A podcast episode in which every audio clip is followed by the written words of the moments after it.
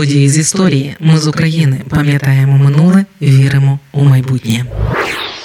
НАТО існує уже 74 роки. Україна у стосунках з альянсом 31 рік, і це стосунки як у темпераментній парі. Ми то любимо НАТО і прагнемо туди, то викреслюємо з усіх планів. Про стосунки України і НАТО піде мова далі. 4 квітня 1949 року у Вашингтоні підписали Північно-Атлантичний договір. Так власне з'явилася організація Північно-Атлантичного договору чи Північно-Атлантичний альянс, або як ми звикли це називати НАТО. Північно-Атлантичний договір об'єднує країни Північної Америки та Європи. Відповідно до статутних документів альянсу, головна роль НАТО забезпечення свободи та безпеки країн-членів із використанням політичних і військових засобів. НАТО дотримується спільних для альянсу цінностей демократії, індивідуальної свободи, верховенства права, мирного розв'язання суперечок і підтримує ці цінності в усьому євроатлантичному регіоні. Першими договір підписали 12 держав, і вони власне є країнами-засновницями НАТО. Це Бельгія, Великобританія,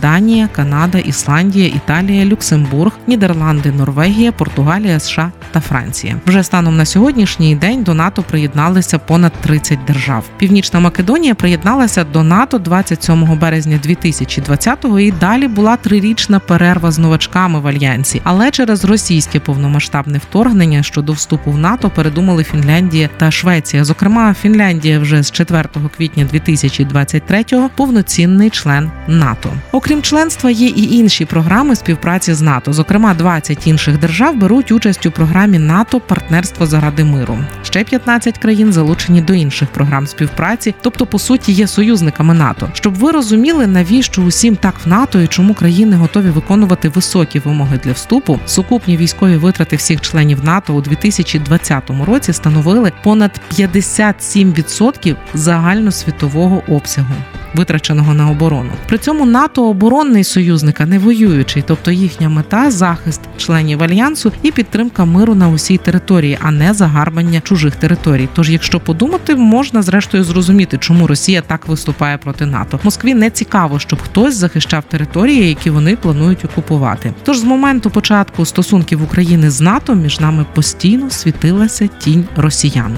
Україна почала розвиток відносин з НАТО менш ніж за рік після проголошення відновлення незалежності. Почалося усе зі вступу до Ради північно-атлантичного співробітництва у березні 1992-го. А вже через два роки Україна приєдналася до програми НАТО Партнерство заради миру. Далі, у 1997-му під час мадридського саміту альянсу була підписана хартія про особливе партнерство, в рамках якого почала працювати комісія Україна НАТО. У штаб-квартирі організації в Брюсселі з'явилася українська місія. А у Києві центр інформації та документації НАТО. НАТО. Як бачите, все розвивалося логічно, і тоді членство в НАТО для України було плановою перспективою двох-трьох років. У червні 2004-го напередодні стамбульського саміту НАТО тодішній президент України Леонід Кучма затвердив нову редакцію воєнної доктрини України, і у ній вступ в НАТО називали кінцевою метою України. Але тоді станом на 2004 Кучма фактично був в міжнародній ізоляції. Його звинувачували у порушенні Україною санкцій ООН щодо Іраку.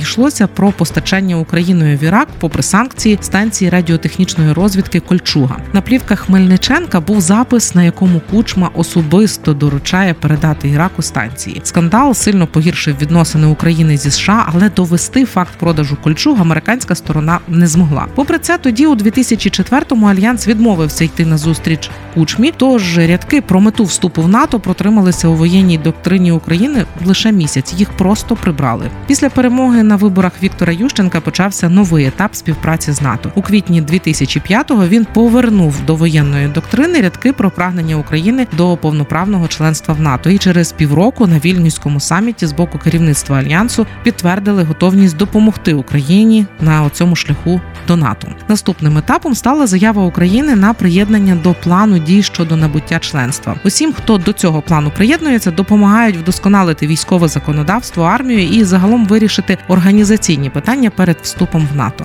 Але Україні, попри її заявку на приєднання до цього плану, такого шансу тоді не дали. Наше питання відклали на рік, і формальним приводом стала політична нестабільність Україні. Зазначу, що тоді, в 2007-му, у нас була парламентська криза, дострокові вибори Верховної Ради. Стало коаліцію сформувати в парламенті не вдалося, і спікера парламенту та прем'єра обирали кілька місяців. На початку 2008-го за підписом президента Ющенка, голови Верховної Ради Арсенія Яценюка та прем'єрки Юлії Тимошенко до НАТО надіслали заяву про готовність таки приєднатися до плану дій щодо набуття членства в НАТО. Але тоді вже у гру вступила Росія за посередництва партії регіонів, яка заблокувала роботу парламенту, організувала масові протести і провела у Сєвєродонецьку другий всеукраїнський з'їзд депутатів рад усіх рівнів, щоб показати, що південні та східні регіони України проти поглиблення відносин з НАТО. Під загрозою можливого розпуску парламенту народні депутати в Україні схвалили компромісну постанову про питання вступу України до організації Північно-Атлантичного договору, тобто НАТО. За основу взяли проект Віктора Януковича. А у ньому зазначалося, що рішення щодо вступу в НАТО має ухвалюватися лише на всеукраїнському референдумі. Величезну роль тоді зіграла агресивна промова Путіна у 2007-му на Мюнхенській конференції НАТО.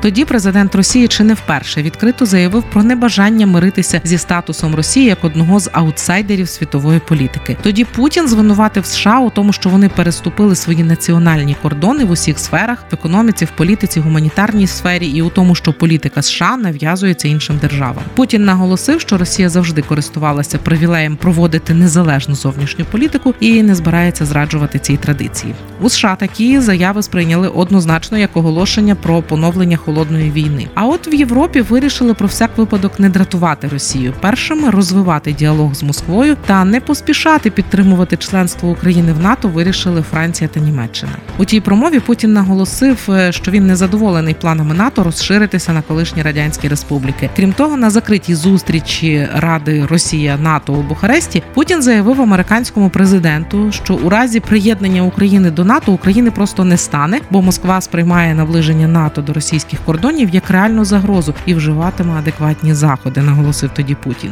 Згодом до позиції Німеччини та Франції приєдналися Бельгія, Нідерланди, Люксембург, Італія, Іспанія, Угорщина. Е, усі вирішили дружити з Росією. Усі заперечували вплив Росії, не підтримували Україну, але при цьому казали, що причина їхньої непідтримки у тому, що в самій Україні люди не підтримують зближення з НАТО. Зрештою, в альянсі прийняли компромісне рішення. Двері в НАТО для Грузії та України залишили відкритими, але прийняття остаточного рішення відклали. Наступного разу це питання мали розглянути наприкінці 2008-го на зустрічі міністрів закордонних справ держав-учасниць НАТО. Але за кілька місяців до цього ситуація кардинально змінилася у серпні 2008-го. Росія ввела танки в Грузію, і питання приєднання до плану дій щодо членства у НАТО для Тбілісі стало просто неактуальним. Тим часом в Україні знову почалася політична криза, і питання щодо приєднання України до НАТО теж відклали на невизначений термін. Далі в Україні президентом став Віктор Янукович, і у липні 2010-го Верховна Рада прийняла закон про засади внутрішньої і зовнішньої політики, який передбачав позаблоковий статус України. Альянс знову викреслили з офіційної зовнішньої політики. Попри це, Україна продовжила підтримувати зв'язки з НАТО і залишалася єдиною країною-партнером, яка брала участь у чотирьох з п'яти операцій під проводом НАТО. Також Україна виконувала усі зобов'язання у питаннях підтримання миру, регіональної та загальносвітової безпеки. Далі в Україні відбулася революція гідності, і у серпні 2014-го уряд подав на розгляд парламенту законопроєкт про скасування позаблокового статусу України та відновлення курсу на членство в НАТО. 12 червня 2020-го Північно-Атлантична Рада визнала Україну партнером з розширеними можливостями у квітні 2021-го, після того як Росія почала нарощувати присутність біля українського кордону, міністр оборони України, тодішній Андрій Таран, заявив, що пріоритетом українського політичного керівництва є отримання плану дій щодо членства в НАТО. Україну тоді підтримали МЗС Латвії, Литви. Президент Туреччини Реджеп Таїп Ердоган підтримав, але російське лобі залишалося сильним. І на саміті в Брюсселі у червні 2021 року лідери НАТО знову не надали Україні план дій щодо членства, як і в 2008-му, але підтвердили, що Україна колись стане членом альянсу. Тоді генеральний секретар НАТО Єнс Столтенберг підкреслив, що Росія не зможе накласти вето на вступ України в НАТО. Далі було повномасштабне вторгнення Росії в Україну, і от 30 вересня 2022 року Україна, не чекаючи надання плану дій щодо членства, подала заявку на вступ в НАТО у пришвидшеному порядку. 3 жовтня Литва виступила за початок переговорів щодо вступу України. Процес досі не завершено. Ми з України. Важливо знати історію і розповідати історії. Найважливіше, що ми повинні дати нашим дітям, це коріння і крила.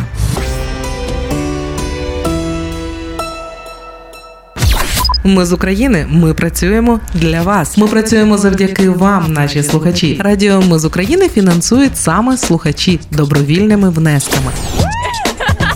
Кожен з них наш спонсор. Приєднуйся до наших спонсорів.